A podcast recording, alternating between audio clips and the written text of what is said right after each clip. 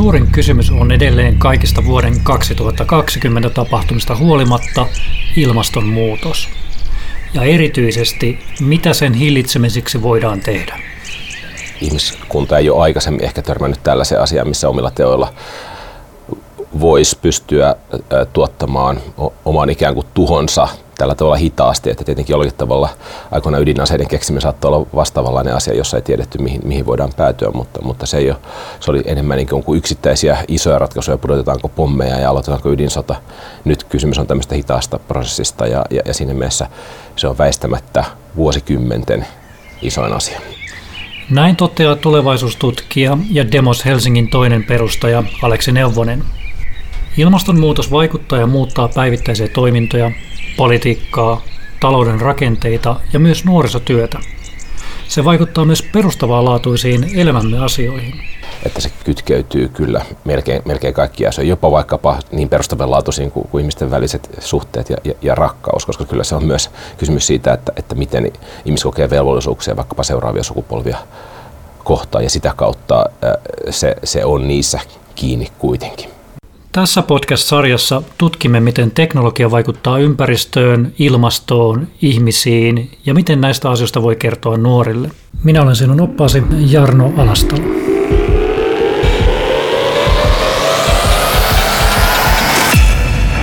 Olet varmasti kuullut ilmastonmuutoskeskustelussa termin hiilijalanjälki. Kertauksena vielä, mitä se tarkoittaa. Näin entinen tutkija ja nykyinen yrittäjä Maija Leino avaa termin – hiilijalanjälki on tavaran tai, tai palvelun ää, valmistamisesta, käytöstä ja sitä aikana on myös sen käytöstä poistosta aiheutuva ilmastovaikutus. Ja siinä huomioidaan raaka-aineen jalostus ja sitten erilaisten osien valmistukset ja niiden kokoonpanot. Ja käytön aikana, jos on joku sellainen asia, joka käyttää energiaa, niin se energiantuotannon päästöt. Ja sitten käytöstä poisto tarkoittaa, että jos se kierrätetään, olisi se sitten materiaalina tai energiana, kaikesta kuitenkin nykyisellä aiheutuu vielä erilaisia päästöjä, niin se on hiilijalanjälki. Uudempi termi on kädenjälki, jolla pyritään tuomaan esiin tekojemme positiivisia puolia ilmastonmuutokselle. Kädenjälki taas tarkoittaa sitä, että jos hiilijalanjälki on, on, on se haittaja, mitä aiheutuu jostain asiasta, niin kädenjälki on sitten taas hyvä, mitä ihmiset ja myös tuotteet voi tehdä. Eli jos autetaan jotain muuta vähentämään omaa hiilijalanjälkeä, niin se voidaan ajatella, että se on sitten jonkun toisen kädenjälki.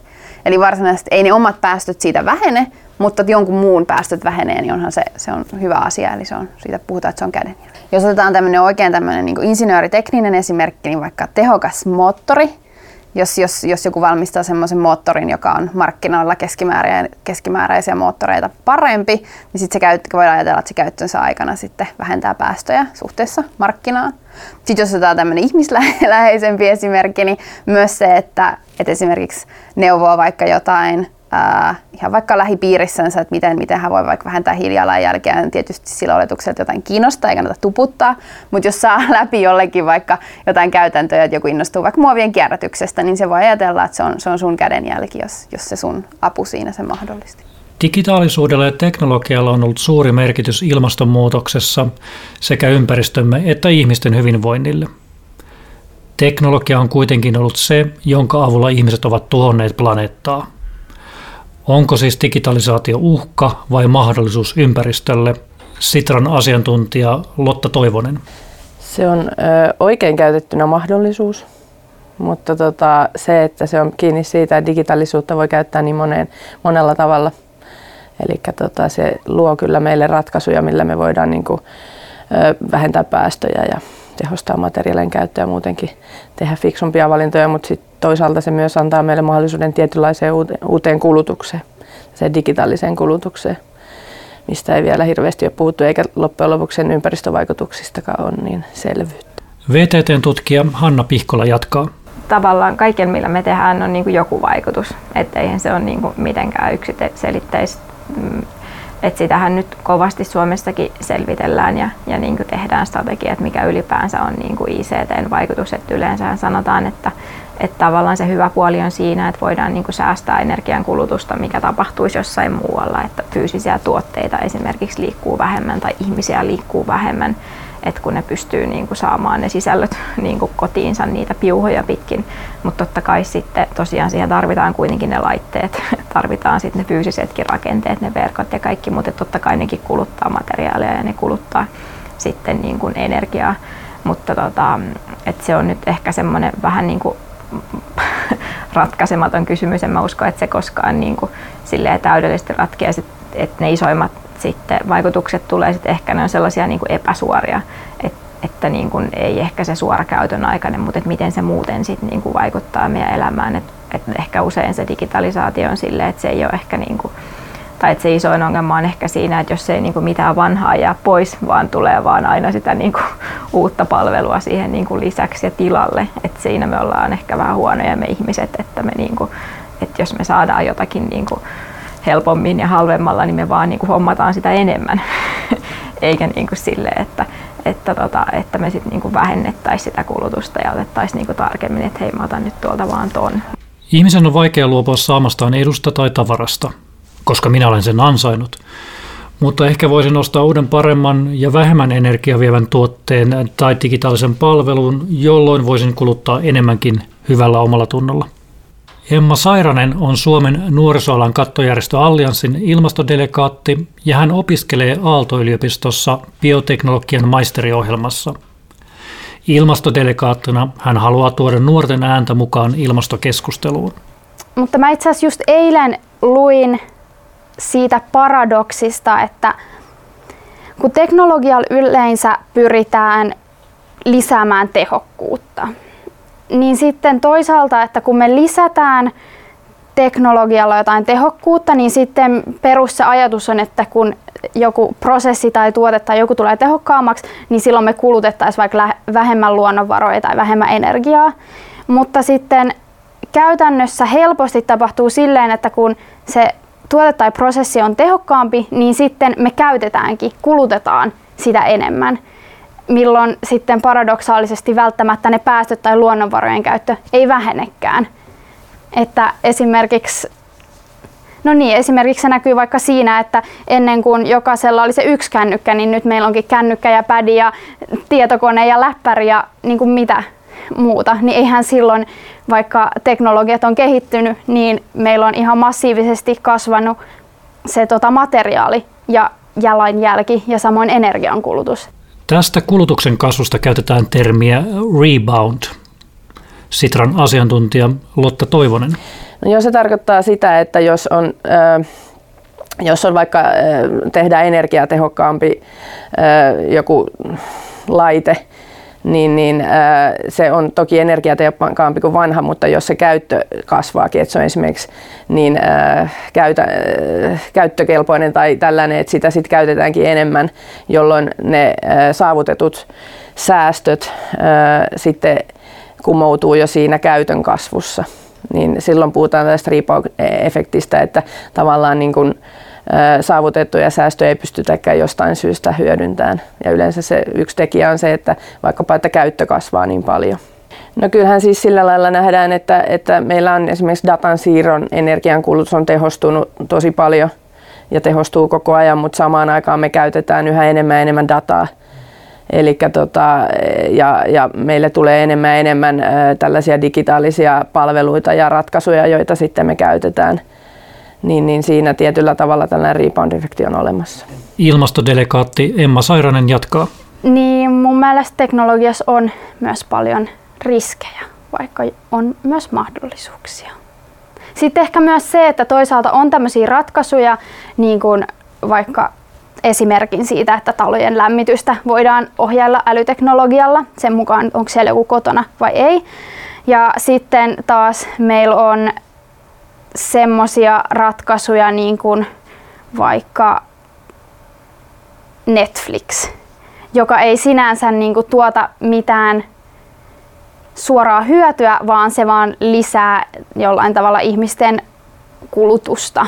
Se on vain yksi kulutuskeino lisää mä välillä vaan ihmettelen, että miten ihmisillä on aikaa katsoa niitä kaikkia sarjoja ja muuta. Musta tuntuu, että mun elämässä on niin paljon kaikkea tekemistä, että mulla ei ole edes aikaa istua sen Netflixin ääressä kuin ehkä se niin kuin kerran viikossa.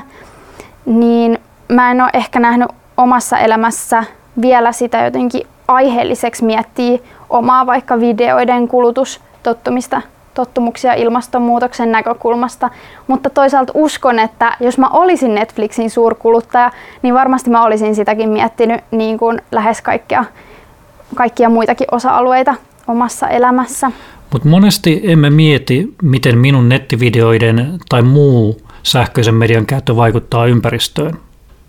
VTTn tutkija Hanna Pihkola. Ehkä se on sellainen asia, mitä me ei hirveästi niin kuin ajatella tai tiedetä, ja se ei ole tietenkään mitenkään niin kuin silleen suoraviivasti niin kuin harvat ympäristöasiat on mitenkään niin kuin mustavalkoisia. Toki niin kuin media on tärkeä, että sillä on meille tärkeä niin kuin semmoinen viihdearvo, semmoinen kasvatusarvo, semmoinen sivistysarvo, että me sieltä median kautta esimerkiksi tutkitusti niin ihmiset haluaa saada ympäristötietoa esimerkiksi sieltä niin kuin vaikkapa uutisista tai mitä medioita nyt sitten kukakin seuraa. Eli että sillä on niin kuin tavallaan semmoinen tärkeä, että me opitaan sieltä ja kaikki niin kuin semmoinen hauskuushan on myöskin tosi tärkeää ihmisen elämässä.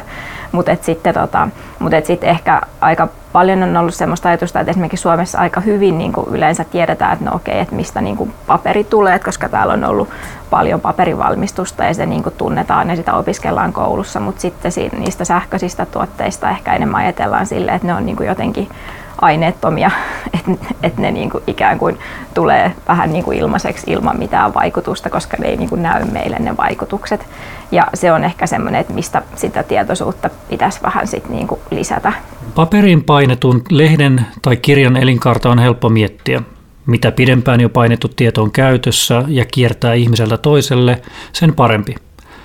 Mutta miten digitaalisten sisältöjen elinkaaren vaikutus ympäristöön, tutkii Hanna Pihkola? Joo, se on ihan hyvä kysymys, koska sekin niin kuin vaikuttaa totta kai, että joitakin sisältöjä niin kuin toistetaan monia kertoja ja sitten sekin tiedetään, että esimerkiksi niin kuin lähetystavoilla on niin kuin erilaisia vaikutuksia, tarkoittaa niiden lähetysmuotojen energiankulutukset, onko niin kuin suora lähetys vai onko sitten joku, joku toisinto. No niin, no tämä on ehkä silleen vähän hassu, että, että tavallaan voisi ajatella, että mitä tahansa on niin kuin tehty, niin kannattaisi, niin kuin, että sitä samaa katsottaisiin niin kuin, tosi paljon, mutta eihän me koskaan niin kuin etukäteen tiedetä, että no mistä nyt tulee suosittuja. Ja niin kuin, että, että ehkä siinä ei ole mitään sellaisia, että ehkä se enemmänkin liittyy, niin kuin, että mihin nyt yksittäinen, jos mä mietin, että mihin yksittäinen käyttäjä voi niin kuin vaikuttaa, niin ehkä se on se, että, että ajattelisin, että ei pitäisi niinku turhaa niitä laitteita päällä. Että mitä, yleensä mitä isompi laite, sitä isompi niinku käytön aikainen energiankulutus sulla on. Ja toisaalta just se, että miettiä, että kuinka monta laitetta itse asiassa yksi niin kuin kotitalous tarvitsee. Että myöskin se, että jos vaan mahdollista, niin kannattaa niin kuin kaikki mahdolliset niin kuin perheen sisälläkin niin kuin, niin kierrättää, että, että, tota, että käyttää ne laitteet niin sanotusti loppuun ennen kuin sitten ostaa uusia. Silläkin on vaikutusta, miten katsoo digitaalisia sisältöjä. Usein se käyttö on sellaista niin kuin huomaamatonta niin kuin oheistekemistä tavallaan, että me ei ehkä lasketa sitä edes niin kuin median käytöstä. Jonkun pitäisi, niin jos nyt pitäisi alkaa sanoa, että montaksi minuuttia tai tuntia sä oot tänään käyttänyt vaikka nettiä tai selannut jotain mitäliä, niin aika vaikea. Kyllä niistä varmaan aika isoja lukuja tulee, mutta vaikea on yksilöidä. Hyvä kuulija. Tässä kohtaa podcastia voit miettiä omaa median kulutusta ja kokea pientä huonoa omaa tuntoa, kun jätit tänäänkin videon pyörimään taustalle mobiiliverkkoa käyttäen. Ehkä hyväkin, että ihan kaikesta ei kannata niin kuin syyllistyä ja, ja niin kuin ahdistua, että jos vaan niin kuin yrittää tehdä parhaansa, että just se, että käyttää niin kuin laitteita huolellisesti, ei josta turhaa, ja jos on mahdollista, niin ei osta niin kuin hirveän niin kuin sellaista halpaa, mikä voisi ajatellakin, että ei ehkä kestä kovin kauaa. Ja sitten tosiaan, että ne ylimääräiset käyttämättömät toimimattomat laitteet sit hoitaisi kierrätykseen, samoin kuin paperitkin totta kai, että paperituotteet kierrätykseen tai, tai tota muualle, niin sillä on ehkä sitten kaikkein niin kuin, tavallaan paras.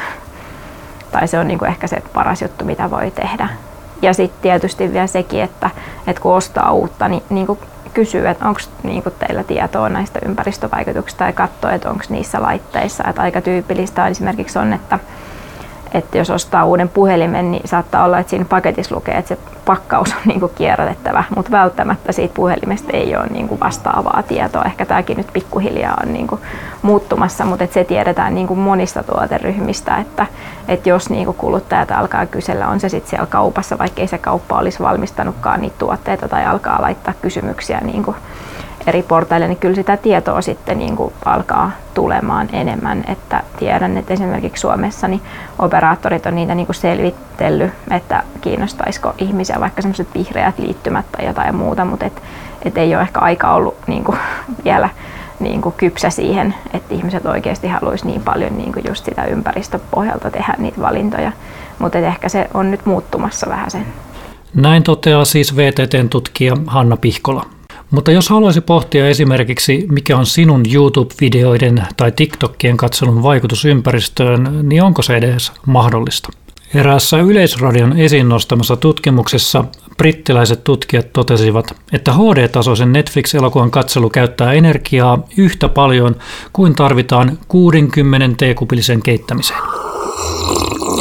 Kovin brittiläistä. Aalto-yliopiston vieraileva tutkija Matti Pärssinen on tutkinut nettidatan energiankulutusta ja eikä näe yksittäisen videon hiilijalanjäljen mittaamista niin yksioikoisena. Et kun mennään niin yksittäiseen videoon, niin ne epävarmuudet kasvaa niin isoiksi, kun puhutaan valtavasta kokonaisuudesta, että, että se ei ole pelkästään se päätelaite, vaan se on se, on niin se koko datapolku, mikä lähtee päätelaitteesta.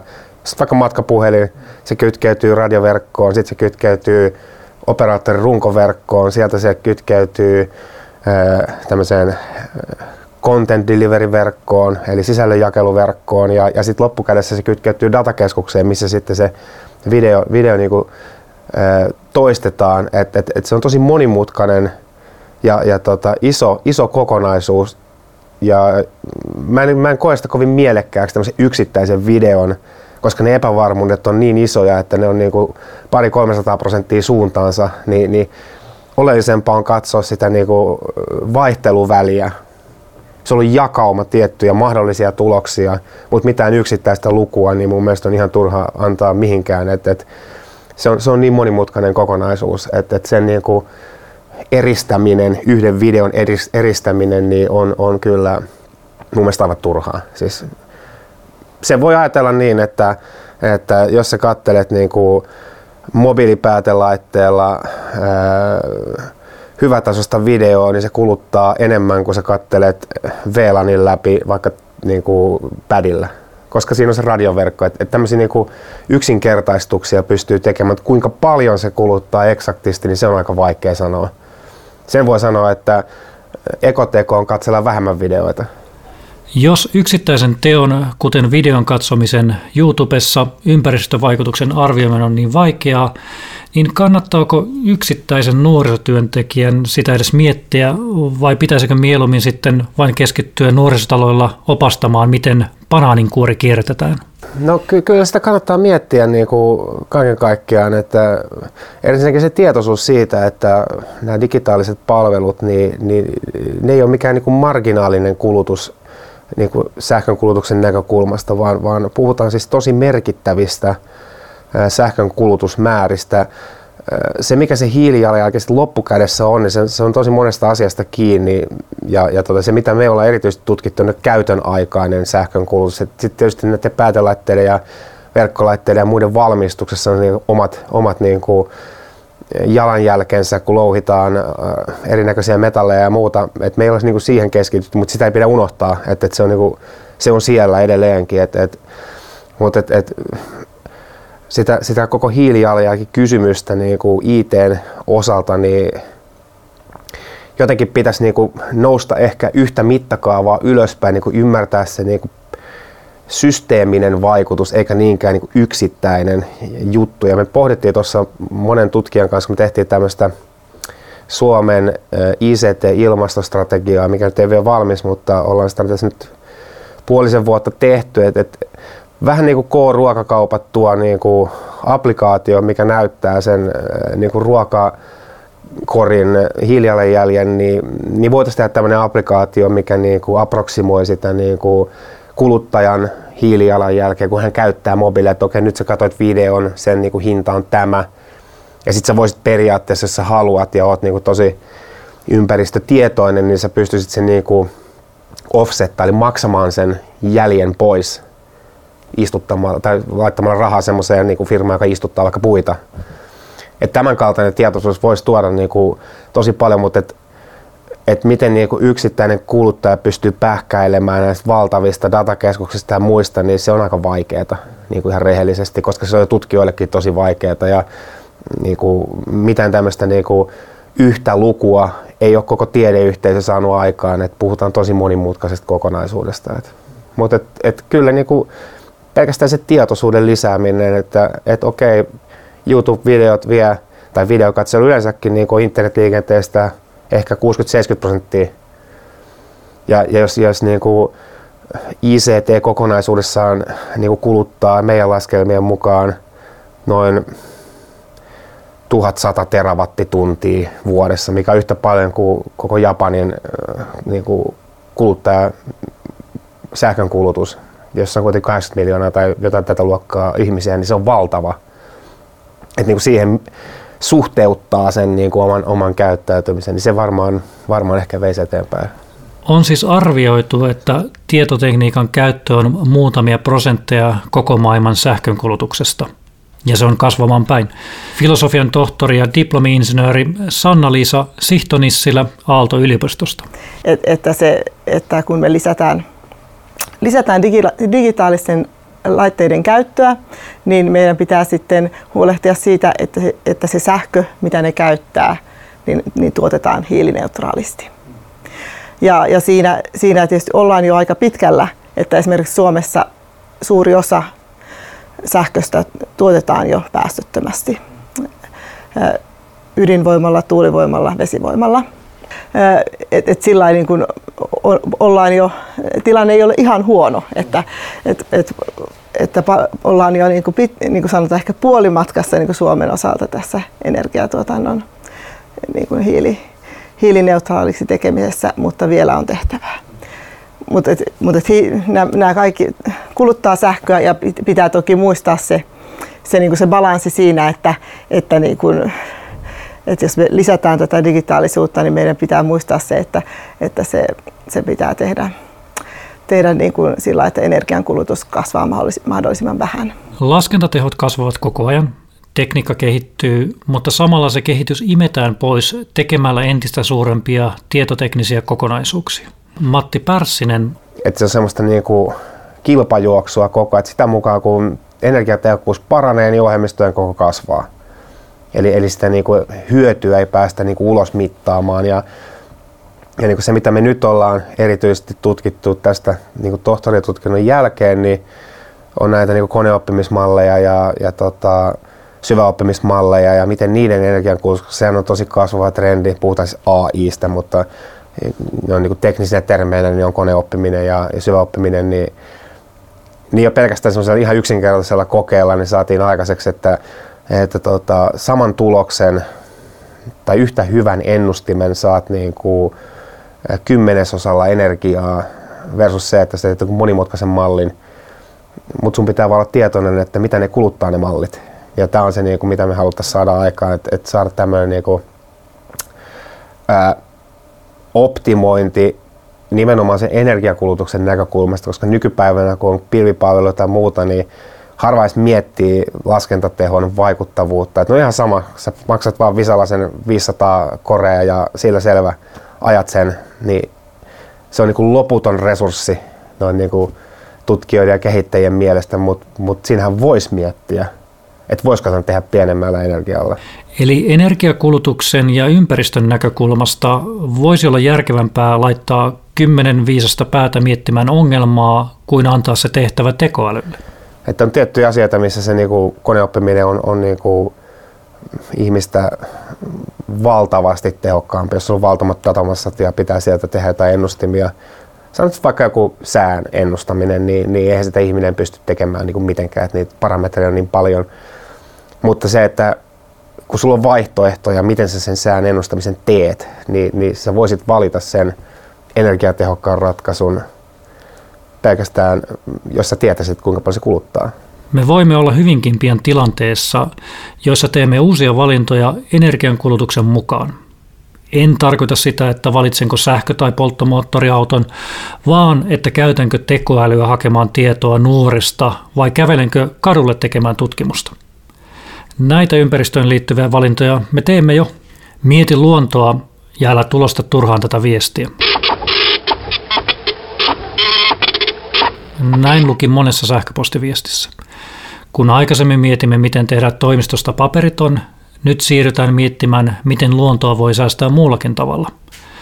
Nuorisodelikaatti Emma Sairasella on erityinen teksti sähköpostin lopussa tätä varten. Tota sähköpostia, sitähän tulee lähetetty ihan hirveästi, niin mä bongasin yhden sitten työtuttavan sähköpostin siinä allekirjoituksessa sellaisen maininnan, että, että hän vastaa tähän viestiin, jos ei sinulla ole enää mitään lisättävää asiaa, niin mä sitten lisäsin tämän saatteen myös omaan sähköpostiin, että ei, ei lähetellä turhia viestejä. Ja sitten ihan jotain semmoisia perusjuttuja, että sen sijaan, että niin aina googlaisi jonkun asian, niin vaikka tallentaa sivuja väli, tai siis muistiin sinne selaimelle tai muuta. Että. Nykypäivän yksittäistä teosta on aika katsoa ajassa eteenpäin. Teknologia, ympäristö ja tulevaisuus.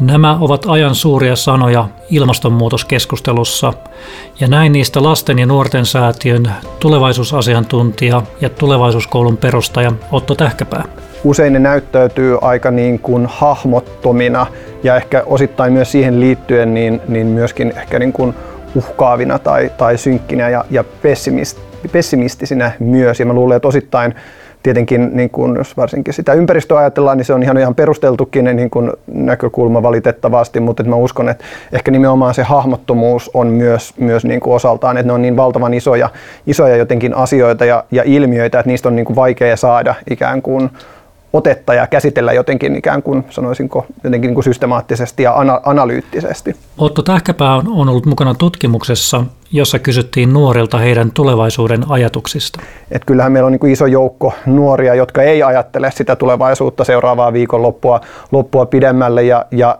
itse asiassa hyvin harvat ajattelee sitä kaukaista tulevaisuutta vaikka sinne vuoteen 2050, mutta se ero ehkä meihin niin kuin muihin ei ole kuitenkaan niin, niin suuri, että kyllä mä sanoisin ylipäätään, että tämä meidän e, ihmisten niin kuin tapa ajatella tulevaisuutta ylipäätään on aika tällaista niin kuin rajoittunutta ja, ja niin kuin perspektiiviltään aika, aika lyhyttä. Et, eli, eli harvat, pois lukien me tulevaisuuden tutkijat, niin, niin ihan ymmärrettävästi harvemmin mietitään niin kuin vaikka sitä vuotta 2050. Mutta ehkä ennen kaikkea nuorten keskuudessa sitten niin kuin, ilmastokriisin myötä, niin, niin, niin toki on myös iso joukko nuoria, jotka, jotka miettii, miettii sitä, koska heille ehkä se, mikä varsinkin vanhemmille sukupolville näyttäytyy vähän abstraktina, kun katsotaan vaikka jotain IPCCn niin kuin päästöskenaarioita vuoteen 2050 tai vuoteen 2100, niin meille se on ehkä niin kuin kaukaisempaa tulevaisuutta, mutta nuorille se on se, he ajattelee hyvin konkreettisesti sitä heidän omaa, omaa elämää, että he on sitten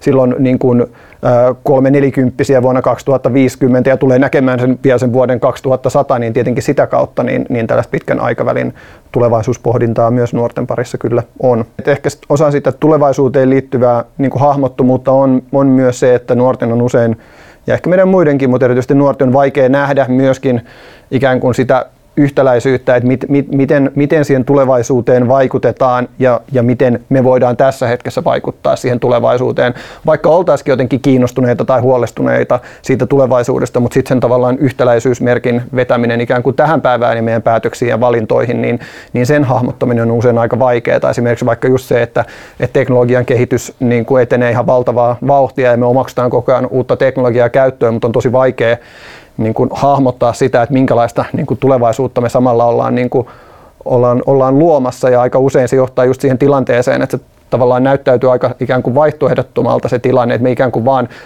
nimenomaan omaksutaan sitä teknologiaa käyttöön, eikä niinkään tehdä ikään kuin tietoisia valintoja siitä, että minkälaista maailmaa me halutaan ja minkälaista teknologiaa me tarvitaan ja, minkäla- ja miten me halutaan sitä teknologiaa ikään kuin käyttää. Et me ollaan vähän niin kuin, ikään kuin tota, ei, ei kuskin, vaan kyytiläisen paikalla.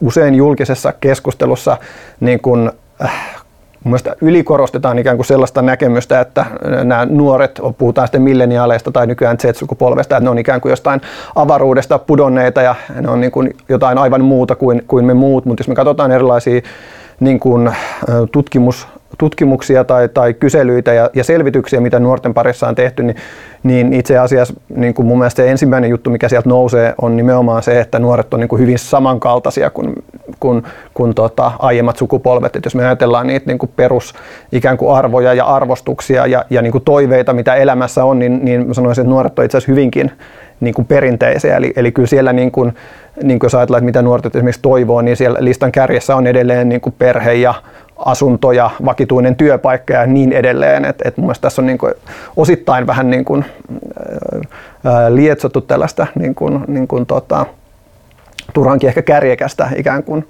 vastakkainasettelua.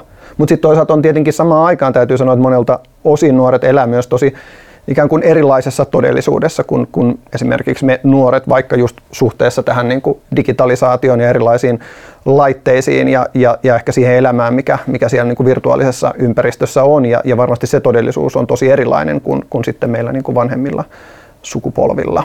Mikä on se asia, joka vahvimmin muokkaa nuorten näkemystä tulevaisuudesta? Otto Tähkäpää jatkaa. No kyllä siinä niin kuin kyselyssä selvästi niin kuin kärkeen nousi nimenomaan huoli ilmastonmuutoksesta.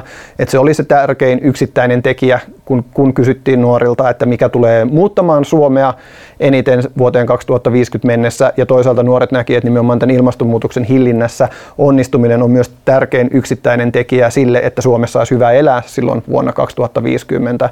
Mutta se, mikä tässä oli niin kuin tosi huolestuttavaa, oli se, että, että näistä nuorista ainoastaan 6 prosenttia usko siihen, että tässä ilmastonmuutoksen hillinnässä tullaan onnistumaan. Ja siinä on aika niin kuin iso, iso kuilu tämän niin kuin toiveiden, toiveiden ja sitten ikään kuin tämän niin kuin, nuorten tilanne, tilannekuvan välillä.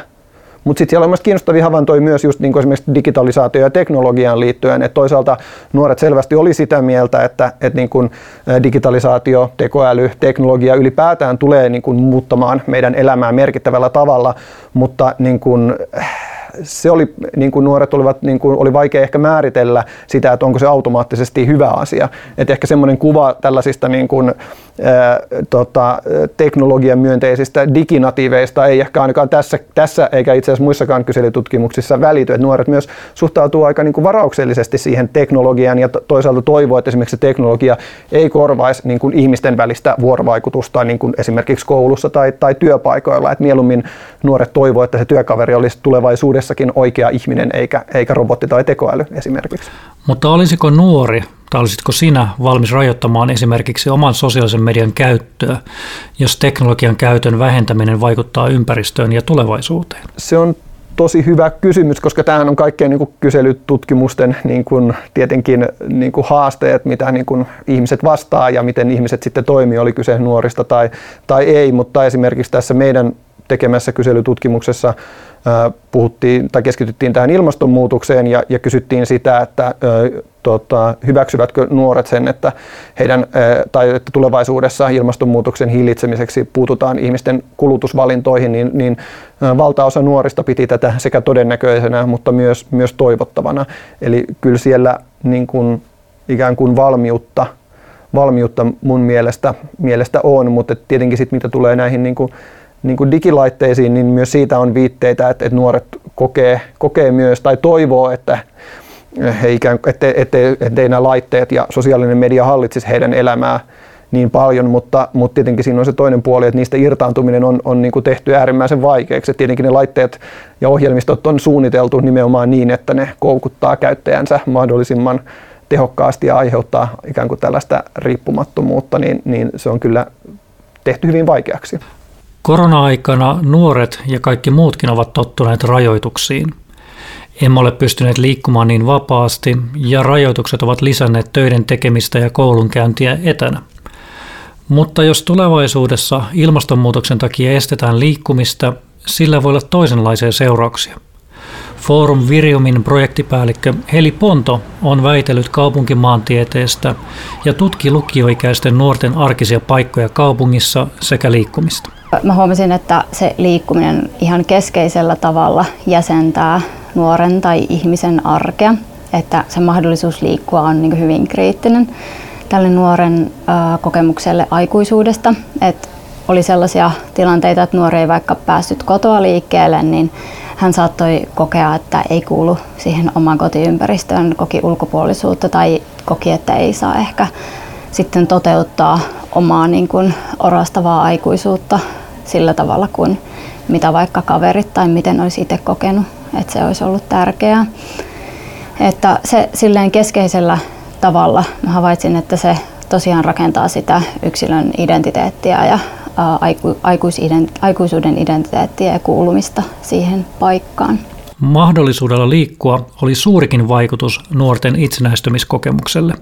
Heliponto jatkaa. Osa näistä nuorista kertoi vaikka, että kuinka he olivat, jos asuivat paikassa, missä oli huono joukkoliikenne, he saattoivat kokea ajokortin saamisen tosi isona asiana. Mutta silti suurin osa ihmisistä kyllä koki, että se autonomistaminen ei, tai ajokortti ei ole mikään kriittinen asia, vaan tärkeintä on niin päästä liikkumaan vapaasti ja ongelmitta ja ehkä jopa mieluummin joukkoliikenteellä kuin sillä omalla autolla. Mutta ehkä siihen liittyy se, että ö, oli jo niin kuin lupa vanhemmilta poistua kotoa vähän pidemmäksi aikaa ja sai mennä illalla ja sai olla myöhään. Niin kyllä sillä oli tosi suuri vaikutus siihen, että miten nuori koki aikuisuutensa. Ja sitten, että pääsee tällaisiin niin kuin ikään kuin mm, tiloihin tai paikkoihin, jossa sitä aikuisuutta voi niin kuin ikään kuin vahvistaa. Että oli se sitten vaikka joku K18-baari tai sitten joku muu tällainen niin kuin, ä, aikuisuuden tila, niihin pääseminen ja niihin niin kuin vapaasti liikkumaan pääseminen oli kyllä hyvin kriittistä. Mutta sitten samaan aikaan oli myös tosi tärkeää, että oli niin kuin pääsy niihin ikään kuin lapsuuden paikkoihin, että moni vaikka ää, mielellään kertoi ää, vaikka ala-asteesta, alakoulusta, että kuinka sinne, siellä oli niin helppoa ja mukavaa, että ne oli sellaisia turvallisia muistoja siitä, että millaista se olikaan se oma lapsuus verrattuna siihen, että se nykyhetki saattoi tuntua välillä myös aika raskalta, koska aikuistuminen on aika raskasta välillä. Voimme vain aavistaa, mitä huominen tuo, mutta vuosi 2050 vaikuttaa erittäin kaukaiselta. Toisaalta sinne on 30 vuotta aikaa, sama aika kuin 1990-luvulle.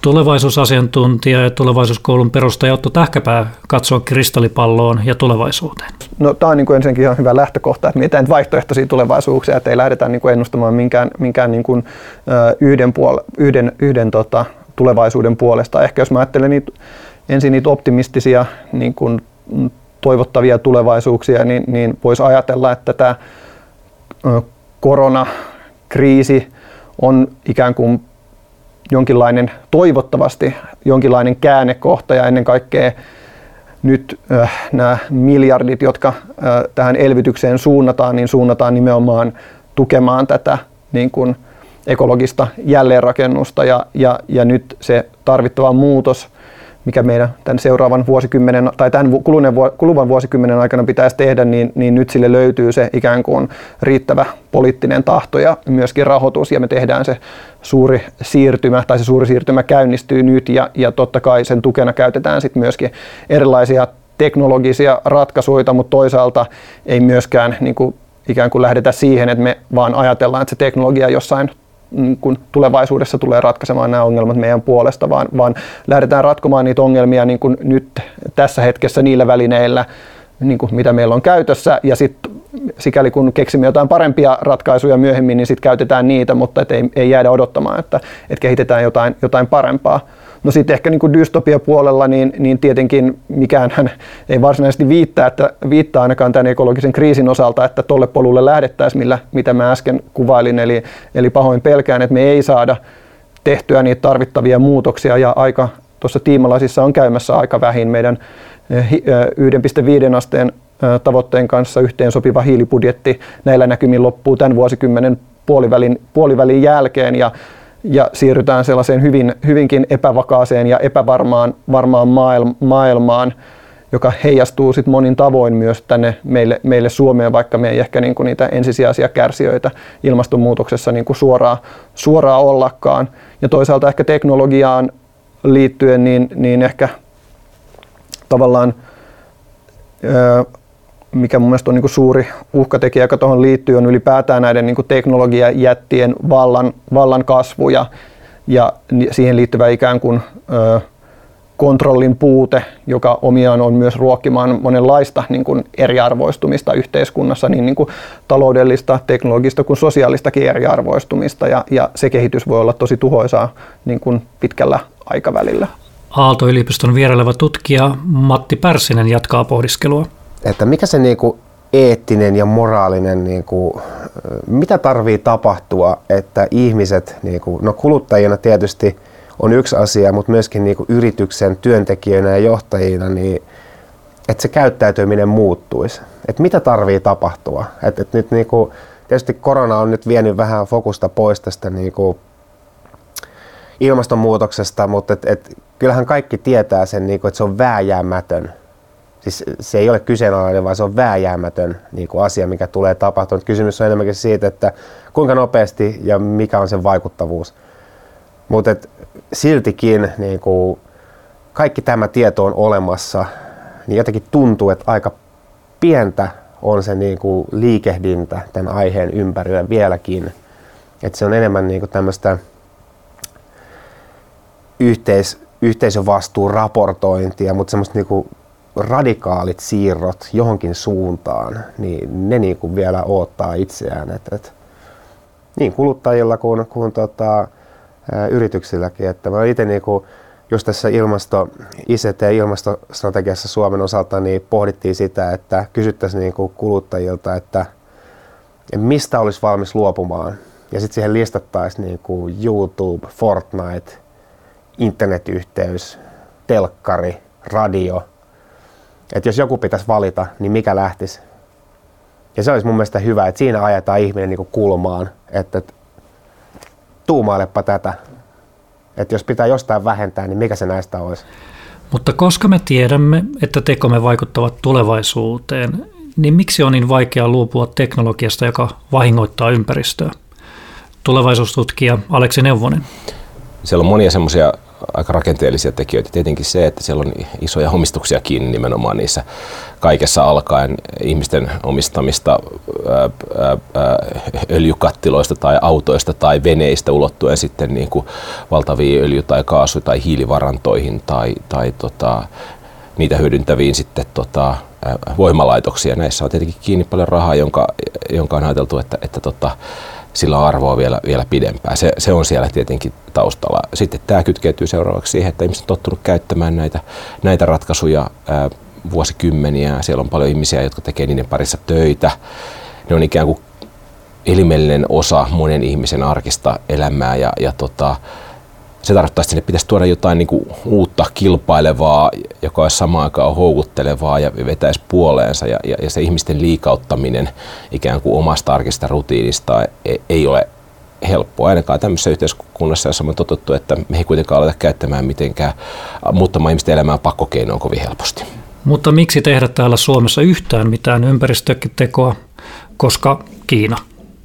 Argumentti, jonka avulla voimme olla tekemättä yhtään mitään varmaan se liittyy niin kuin semmoisen niin ajatuksen juoksuun, että joku muu, että se niin kuin oma tekeminen, niin ei sillä ole oikeastaan merkitystä tässä niin kuin isossa kuvassa, koska, koska valtio X ei tee mitään, niin, mun ei, niin se on ihan sama mitä mä teen. Ja, ja niin kuin nähdään se niin kuin suhteellisena, mutta tämähän ei ole suhteellinen kysymys, että, että ilmastonmuutoksen torjunta, niin sehän on kysymys niin kuin yksittäisten ihmisten tekemisistä, mutta niitä yksittäisiä ihmisiä pitäisi olla massoja. Että, et, kyllä ne kaikki, niinku, kaikki niinku tekemiset vie oikeaan suuntaan. Et, et, jos jos niinku kierrättää ja ää, kuluttaa vähemmän sähköä, niin se on niinku hyvä teko sellaisenaan. Ei sitä tarvitse suhteuttaa mihinkään. Et, et, se on ehkä se, mikä ihmisten pitäisi lopettaa, se suhteuttaminen. Eli lopeta suhteuttaminen ja näytä mallia. Maija Leino jatkaa. Niin kuin ensin katsotaan niin kuin peiliin ja mietitään se oma paha, oma jalanjälki, pienennetään se. mitä välttämättä kaikessa kuitenkin jotain aiheutuu, ja sitten autetaan muita. Eli niin kuin sekä että hiilijalanjäljen minimointia ja kädenjäljen kasvatusta.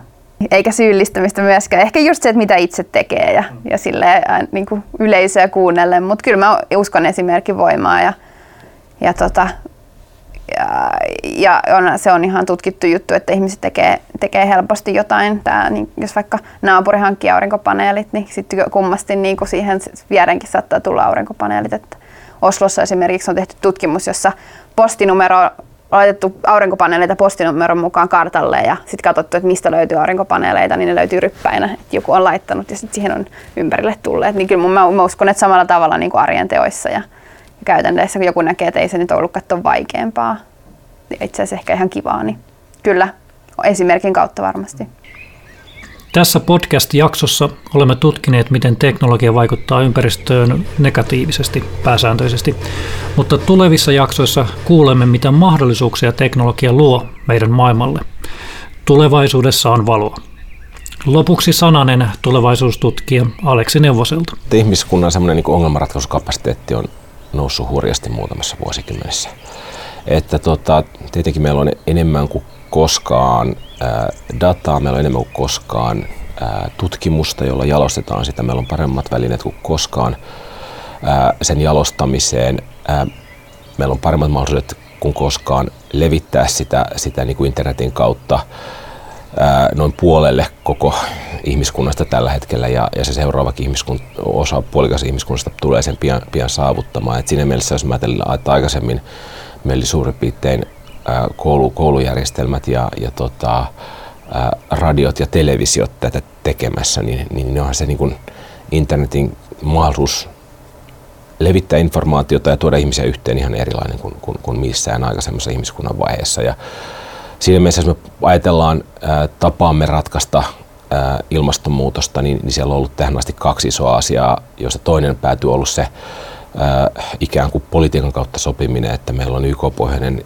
sopimusjärjestelmä, joka toki on edennyt hitaasti, mutta on kuitenkin olemassa, joka tietyllä tavalla on niin kuin ihme jo sinänsä, että se on saatu kasaan, mutta hyvin niin kuin kuitenkin edustaa mennyttä vanhaa aikaa. Ja sitten meillä on toisaalta ää, se teknologinen kehitys, joka on mennyt myöskin huikeaa vauhtia, va, vauhtia eteenpäin. Nämä on niin ne normaalit ää, reitit, joiden, maata, joiden kautta mä että ilmastonmuutos ratkeaa. Mutta kyllä siellä on vielä se, että, että tavallaan erilaiset ihmiset pystyy vaihtamaan mielipiteitä, pystyy vaihtamaan uusia käytäntöjä, ratkaisuja, kertomaan, miten oikeastaan haluaa, tai vaikkapa jos mietitään tätä, että, että tota, miten ihmiset muokkaa omia, omia elämän käytäntöjään, kulutusvalintojaan, vaikuttamisen tapojaan, niin kyllähän meillä on huikea reitti, reitti sitä kautta, että, että eri puolilla maailmaa elävät ihmiset voi vaihtaa niitä, niitä kokemuksia ja luoda ikään kuin uusia, uudenlaisia, uudenlaisia ilmiöitä ja, ja tota, ikään kuin samastua johonkin uuteen käytäntöön nähtyään, että joku toinen ihminen toisella puolella maailmaa tekee sitä. Niin